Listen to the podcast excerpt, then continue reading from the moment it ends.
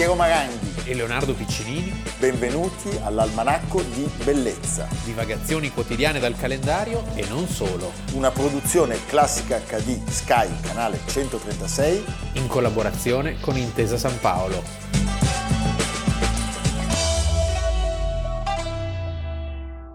Almanacco di Bellezza, 9 agosto, Piero Maranghi. Leonardo Piccinini. Iniziare con grandissimo Leonard Bernstein che dirige la sinfonia Leningrado. Leningrado. Che tra l'altro la Leningrad viene sempre usata a sproposito Sì. nei film di guerra o nei suona documentari. No, è perfetta. Eh. Ma, ma spesso viene usata per accompagnare i panzer tedeschi. Invece dovrebbero Che farla nemesi! vedere. Sì. Eh, capisci? Dovrebbero La usarla nemesi. per i carri armati sovietici. Beh, quel capolavoro scritto proprio a rappresentare le in- infauste, incredibili sofferenze. Nonostante tutto mi viene da dire perché Shostakovich diciamo che l'ha pagata poi anche Eh. la sua... eh, la, la sua creatività, eppure era ancora lì, tranquillo. Certo. Dmitri Shostakovich si trova eh, da aprile del 1975 nel- nell'ospedale del quartiere Kunzevo, eh, quando il primo luglio alza il telefono e chiama il violinista Fyodor Druzinin per sapere se certi passaggi della sua nuova composizione, una sonata per viola e pianoforte, siano percorribili da un virtuoso o meno. E Druzini E lui lo rassicura. lo rassicura e dice ma Dimitri stai Tranquillo." Ci sarà qualcuno che riuscirà Eh, a sì. suonarla. Eh, Cosa accade? Accade che eh, Shostakovich finisce la sonata, eh, non può tenere, fa fatica a Sì. tenere eh, la matita in mano, La sonata è la opera 147 per viola e pianoforte. per viola e pianoforte, non riuscirà ad ascoltarla perché che si spegne poco il, dopo. il 9 agosto Sì. appunto del 1975 Siamo a Mosca. A Mosca erano complicazioni legate a un tumore polmonare di cui soffriva già da tempo. Lui era nato nel 1906. Quindi era giovanissimo Sì. Shostakovich e ci sarebbe stata una esecuzione privata il 25 settembre che sarebbe stato il giorno del suo 69 compleanno proprio a casa di Shostakovich e poi la grande esecuzione pubblica il primo ottobre presso quella meravigliosa sede del Conservatorio di Mosca. in una Unione Sovietica un po' più tollerante di quella che lui aveva visto Sì. decine d'anni prima. Brezhnev. Sì, eh? Mamma mia.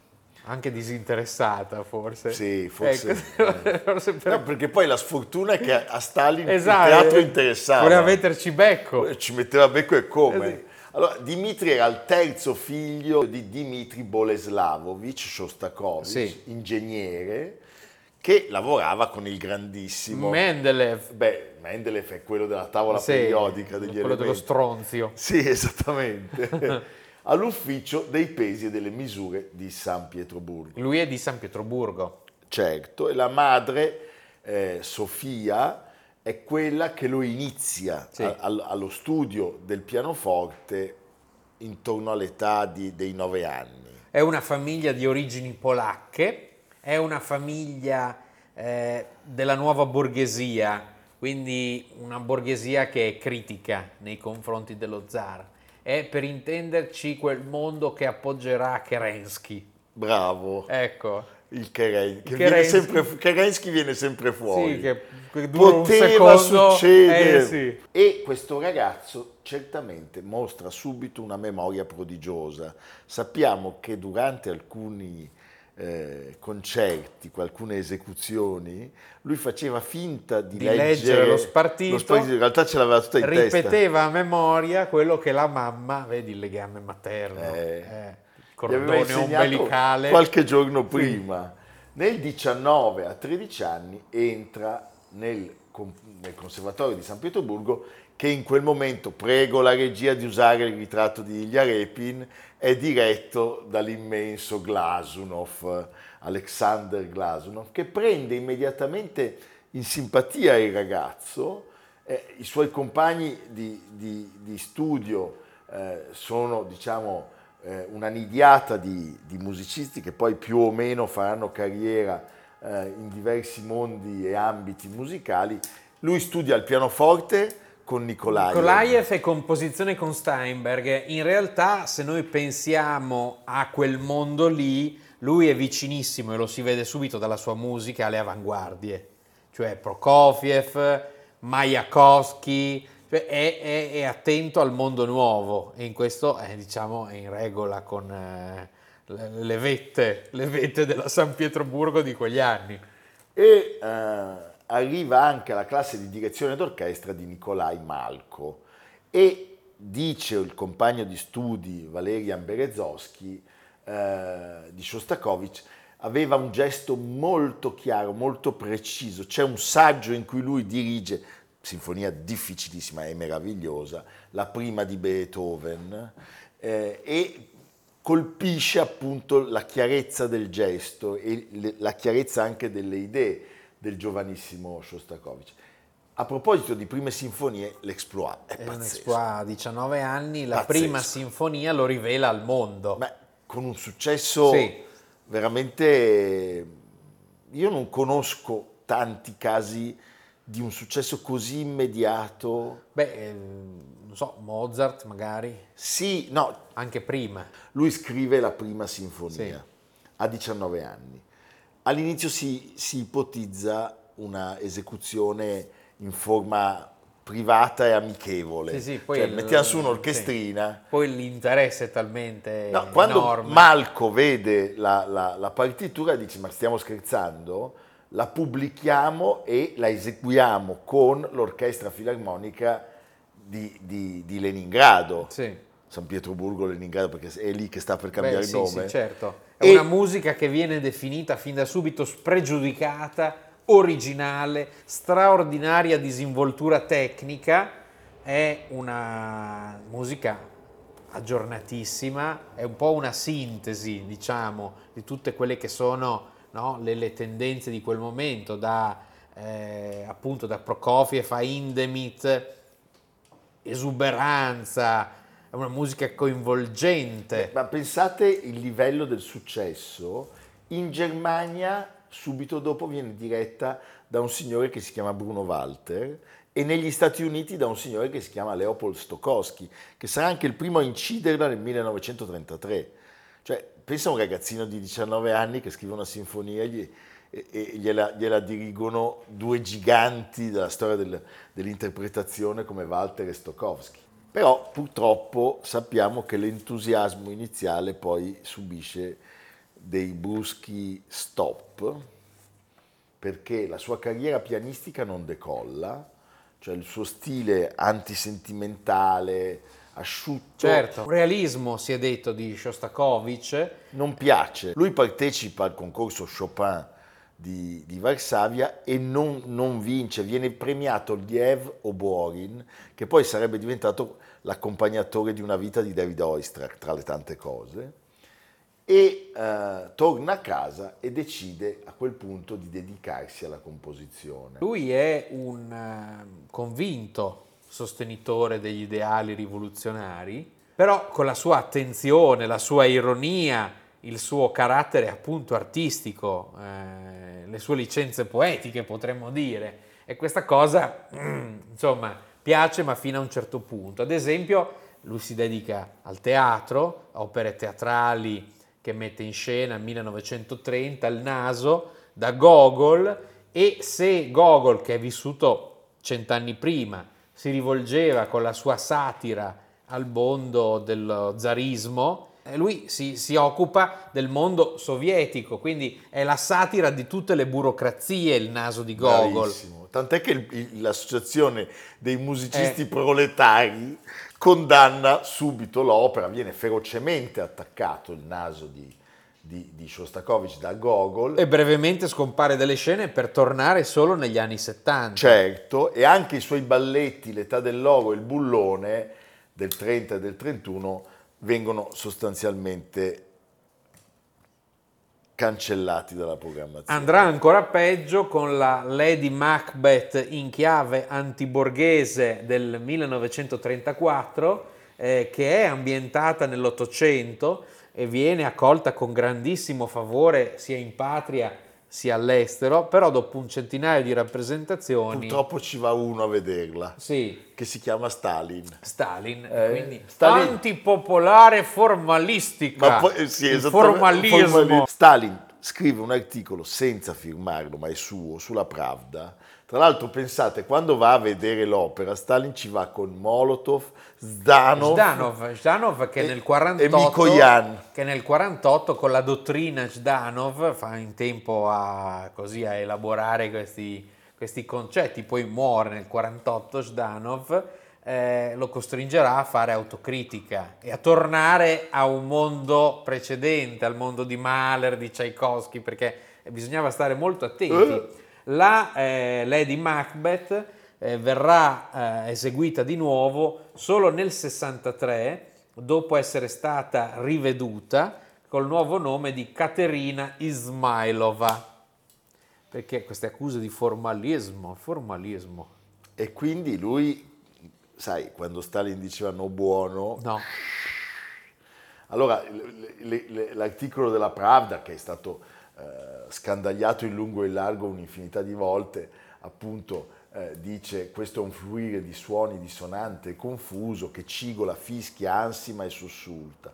E poi ancora l'8 febbraio, per incarare la dose, anche il nuovo balletto scritto da Shostakovich, Il limpido ruscello, viene attaccato sempre sulla Pravda perché eh, si dice non esprime nulla nulla. e non dà un'immagine reale della vita contadina in una, fa- in una fattoria colle- collettiva, capisci? La follia. Lui a questo punto è Eh, davvero... La sua paura è così, di- terrorizzato. Di, di non arrivare il- a, a vedere il giorno dopo. Cioè dice, qua mi mandano in un Sì. gulag come minimo. Anche perché c'era il librettista del Limpido Ruscello, si Adrian chiamava Piotrowski. Adrian Piotrowski.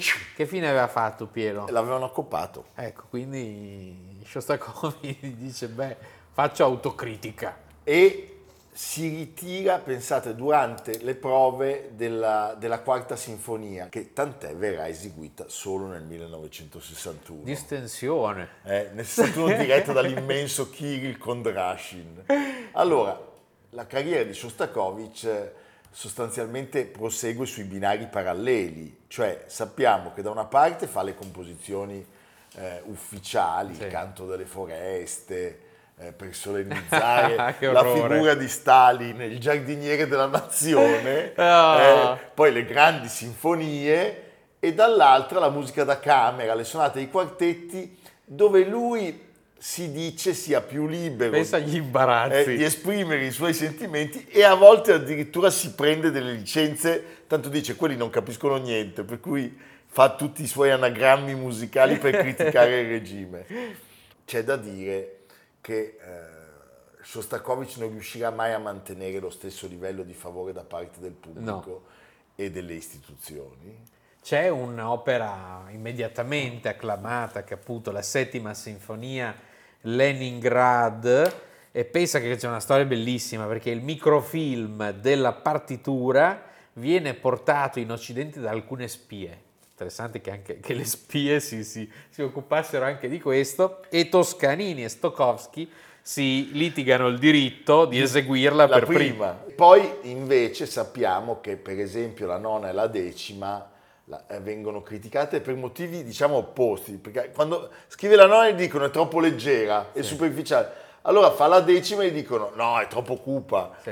Eh, non, non andava mai bene povero, il povero Shostakovich. Senti eh, Leonardo, ci sono le feroci polemiche dei suoi viaggi americani, anche perché lì soffiava sul fuoco e gettava benzina eh, il, il- il grandissimo Stravinsky. Cioè Eh, Stravinsky guardava questi qui e diceva ma L'avevo detto siete io. rimasti di là, dovete fare quello che vi dicono, io sono qua, faccio quello che voglio. Prokofiev cerca di andare in America Sì. e gli va storta, anche lui fa una fine terribile, l'abbiamo raccontato più volte.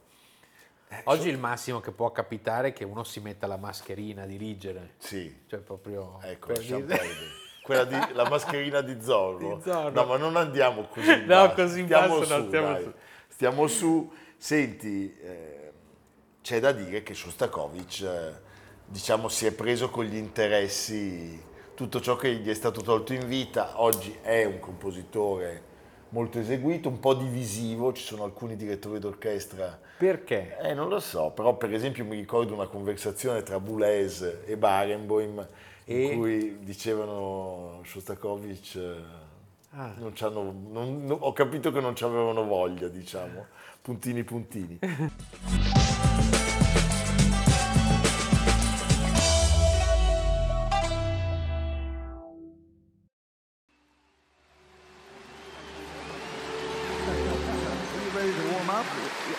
ready to warm. Okay. Are you, are you my warm-up partner? I'm warm-up All right, all right. Here we go.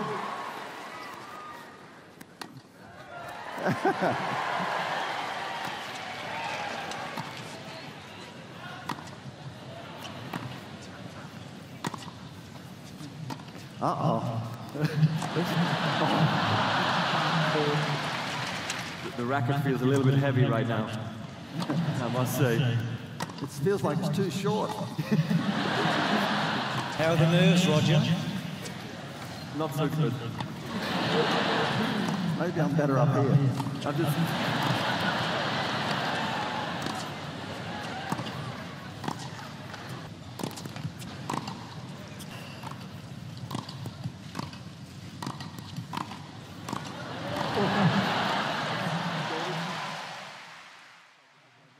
Beh, vedere Roger Federer che si scalda con Rod Laver alla Rod Laver Arena. Già, Anche questa è arte. meraviglioso, già ti fanno l'arena in vita. Sì. Eh? A me mi verrebbe da dire ti è. Chi è? Eh?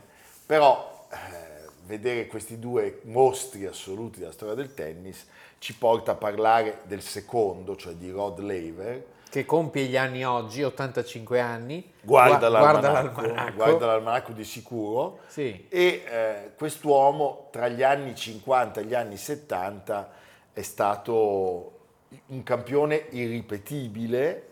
Tenete presente che eh, Le racchette come erano fatte? ma non so, di Faggio, eh, di Sambuco, come la bacchetta di, di Silente. No, eh, Rod Laver è il giocatore di tennis unico eh, che ha vinto due grandi slam, unico dal dopoguerra, che ha vinto due volte il grande slam. Cos'è il grande slam? È vincere nello stesso anno solare gli Open di Australia, quelli di, di Francia, Roland Garros, E Wimbledon. Wimbledon a Londra e US Open, US Open. di New York. Lui l'ha fatto nel 62 e nel 69 e qualcuno si potrebbe chiedere e in mezzo, in mezzo non ha giocato perché ci sono stati quei sei anni in cui la- i professionisti giravano come, come- come Buffalo Bill Sì. in giro con la carovana andavano a farsi vedere e, e vincevano gli altri che però erano meno forti. Avete visto come è preparato? Beh, io se si parla di sport so, so delle cose. Io non so niente del È resto. anche, è anche un bravissimo tennista. Vi No. invito ad andarlo a vedere quando, quando gioca perché sono grandi emozioni. Parliamo del periodo del tennis in cui erano quasi tutti australiani, eh, sia di quello dilettantesco Come mai? Eh, perché c'è, stato, c'è- c'è sempre stata una grande, una grande scuola e poi per scappare dai coccodrilli sanno correre. canguri.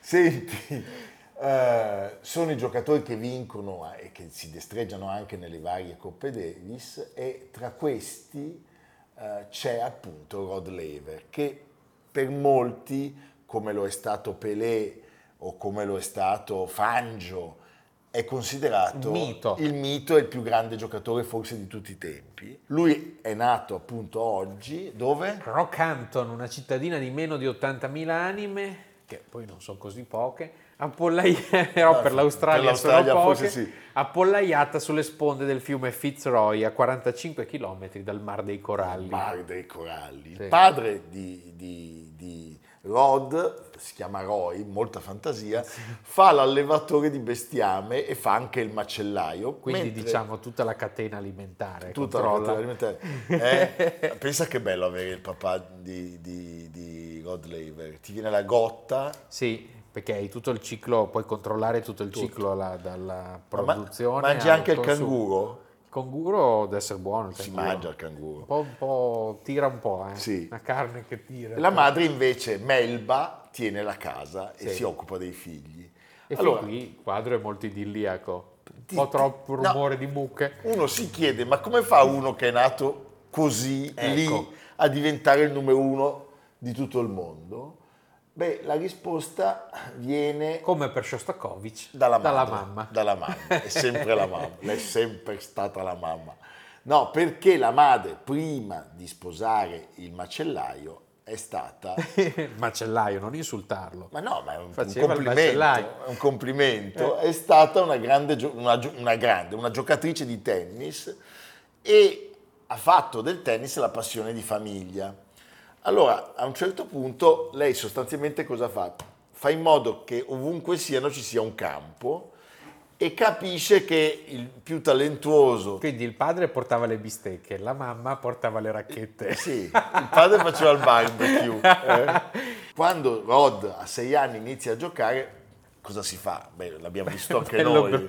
Eh, si Cresceva, prende cresceva grazie alle bistecche. La racchetta del fratello Bob. Sì. eh. Eh, il manico è stato assottigliato perché la mano lo possa tenere, la mano del piccolo Rod Laver, e lui gioca sempre con i fratelli maggiori. A un certo punto però lo iscrivono a un torneo eh, nelle Queensland e Non sono in tanti, eh. no, non sono in tanti, però lui arriva in finale e viene battuto dal- da un altro fratello, Robert, Roby in famiglia. eh, che aveva tre anni in più di lui. E poi c'è l'incontro, l'incontro con Harry Hopman, eh, che è fondamentale per convincerlo ad abbandonare la scuola nel 53 e Come Rocky, c'è sempre bisogno del, del coach. com- completamente Sì, al tennis. sì. Allora, lui a un certo punto incontra il capitano della squadra australiana di Coppa Davis, che da poco aveva battuto quella degli Stati Uniti. Quindi grande e lui diventa celebrità, pazzo, celebrità. Diventa pazzo, diventa pazzo. E Rod Laver, che è sempre stato molto filiforme, parlando degli altri atleti, diceva Abbastanza in eh, carne. sembra che io sostanzialmente sia stato in sciopero della fame per tutta la vita. Non era il più alto, non era neanche il più veloce, Tant'è che lo prendono un po' in giro e gli affibbiano un soprannome, il razzo di Rockhampton. ma Però ironico. poi- ironico. eh? Poi eh, all'epoca non era così veloce, quindi era un, un- così un soprannome un po' per scherzare. Certo. E The Rocket. Ma eh, Però a fine corso sì, lui ha tanta grinta e tanta determinazione e Hopman a fine corso appunto gli pronostica un grande futuro nel tennis.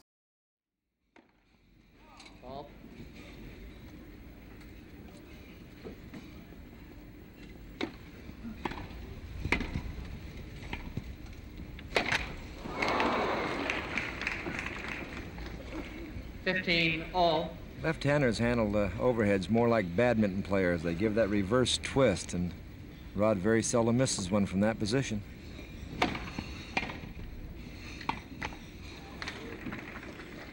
Two balls he doesn't like at all. Fifteen thirty. Should have had both of them. And he's down again on his serve, as he has been every time he served.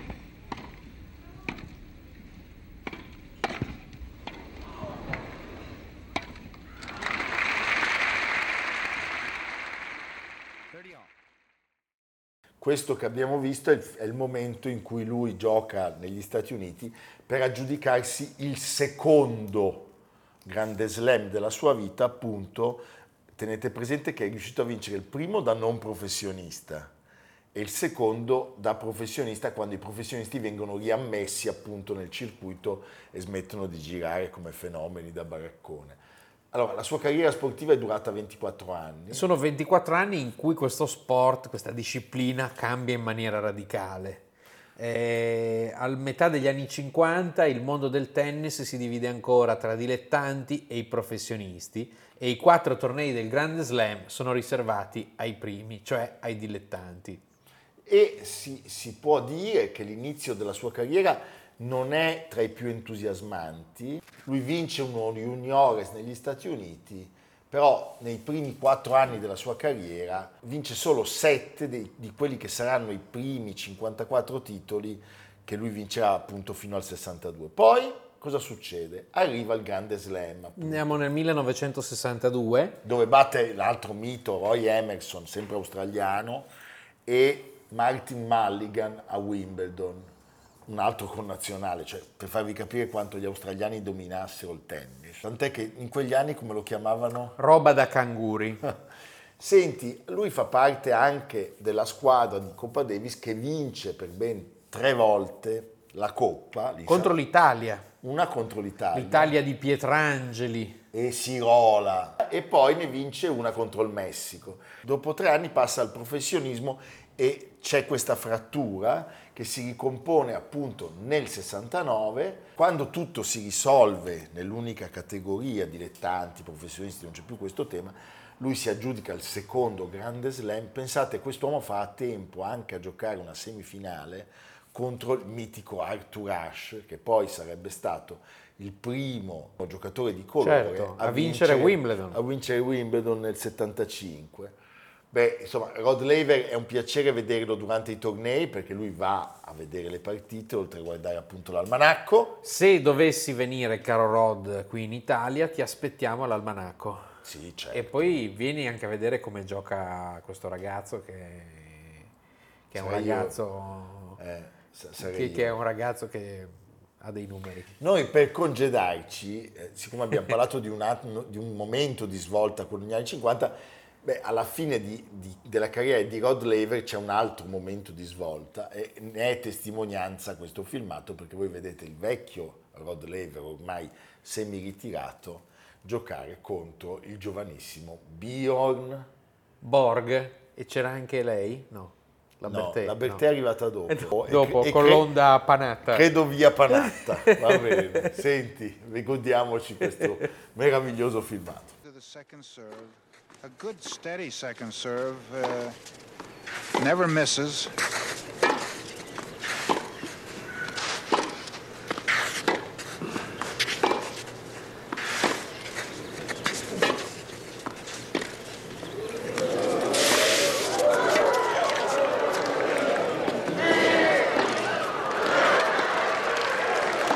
That's beautiful tennis. Well, you can see the speed that Borg had up to the net easily and then back to the, the lob easily. And it puts pressure on Rod Laver. Rod just overplays the shots and eventually made the error. Lo ricordiamo alle nostre spalle c'è un libro che si chiama Almanacco di Bellezza e che è perfetto per la vostra estate. Anche d'inverno però lo potete usare. Perché ci sono mille rimedi, anche contro il caldo, c'è scritto come proteggersi, Ma poi con questo io... guarda, ti fa vento, sì, puoi ma per uccidere le zanzare Ah, è perfetto. io ho tutto Perché l'intonaco... quando lo vedono le zanzare si, si autoschiacciano. Cioè Sì, proprio e si- lasciano si- anche il, ro- il rosso sull'intonaco. sai? Dicono, ma alzano le mani. Mi viene in mente Clara Calamai in profondo rosso, la scena finale dell'ascensore. Va bene Leonardo, e tu? Genova. Genova per noi. Genova, tornate a visitare la cattedrale di San Lorenzo, A, perché sono scomparsi i ponteggi dalla facciata. Finalmente. È stata tutta restaurata ed è... Li abbiamo, solo- li abbiamo tolti noi due. Solo quella facciata è stato faticoso, poi sai, a luglio... eh, Però ad Algisa ci ha dato una mano. Ecco, la cattedrale, il tesoro di San Lorenzo, capolavoro di Franco Albini e poi quest'opera restaurata da poco, eh, la crocifissione di Federico Barocci, 1596, è la prima opera di uno straniero, cioè non di un genovese, di Cambiaso, eccetera, che arrivava in città e che avrebbe influenzato Rubens. E beh sì, infatti si vede, si vede proprio. Ecco. Caro mio Leonardo, le devo dare proprio ragione, sa? E Rubens avrebbe poi dipinto quelle meraviglie lì a pochi metri nella chiesa dei Gesuiti che viene costruita pochi anni dopo. La circoncisione di nostro Esatto, Signore esattamente. e Sant'Ignazio. E Sant'Ignazio. Eh? San- Bravo. Sant'Ignazio. Sì. Eh, anche un intercalare che usa dal Federico Barocci era molto affezionato a Urbino e infatti sullo sfondo della crocifissione vedete il Palazzo Ducale di Urbino che era un po' la sua- il suo marchio di fabbrica Sì, potremmo dire. Come noi abbiamo ad Algisa, come Sì. marchio di fabbrica. Esatto. Quando noi dipingiamo mettiamo il procione dietro così. che è un segno e Amerigo. identificativo molto chiaro. E, e il titolo che possiamo dare al, al quadro del procione Amerigo? Eh, Susanna. Susanna il vecchione. eh? Va bene, i disperati. Noi siamo qui con voi, felici, e ci vedremo domani, però Leonardo deve ancora dire la sua frase preferita. Diamo la linea al canale per i programmi di grandissima qualità che Classica HD trasmette ogni giorno. È meraviglioso tutto questo. Ci vediamo domani. Domani. Almanacco di bellezza a cura di Piero Maranghi e Leonardo Piccinini. con Lucia Simioni, Stefano Puppini, Jacopo Ghilardotti, Paolo Faroni, Riccardo Cassani, Nicolò Cazzola e Samantha Chiodini. realizzato da Amerigo Daveri, Valentino Puppini, Luigi Consolandi. Stefania Margheritti, Alessandro Puppini. Una produzione Classica HD, Sky, canale 136. In collaborazione con Intesa San Paolo.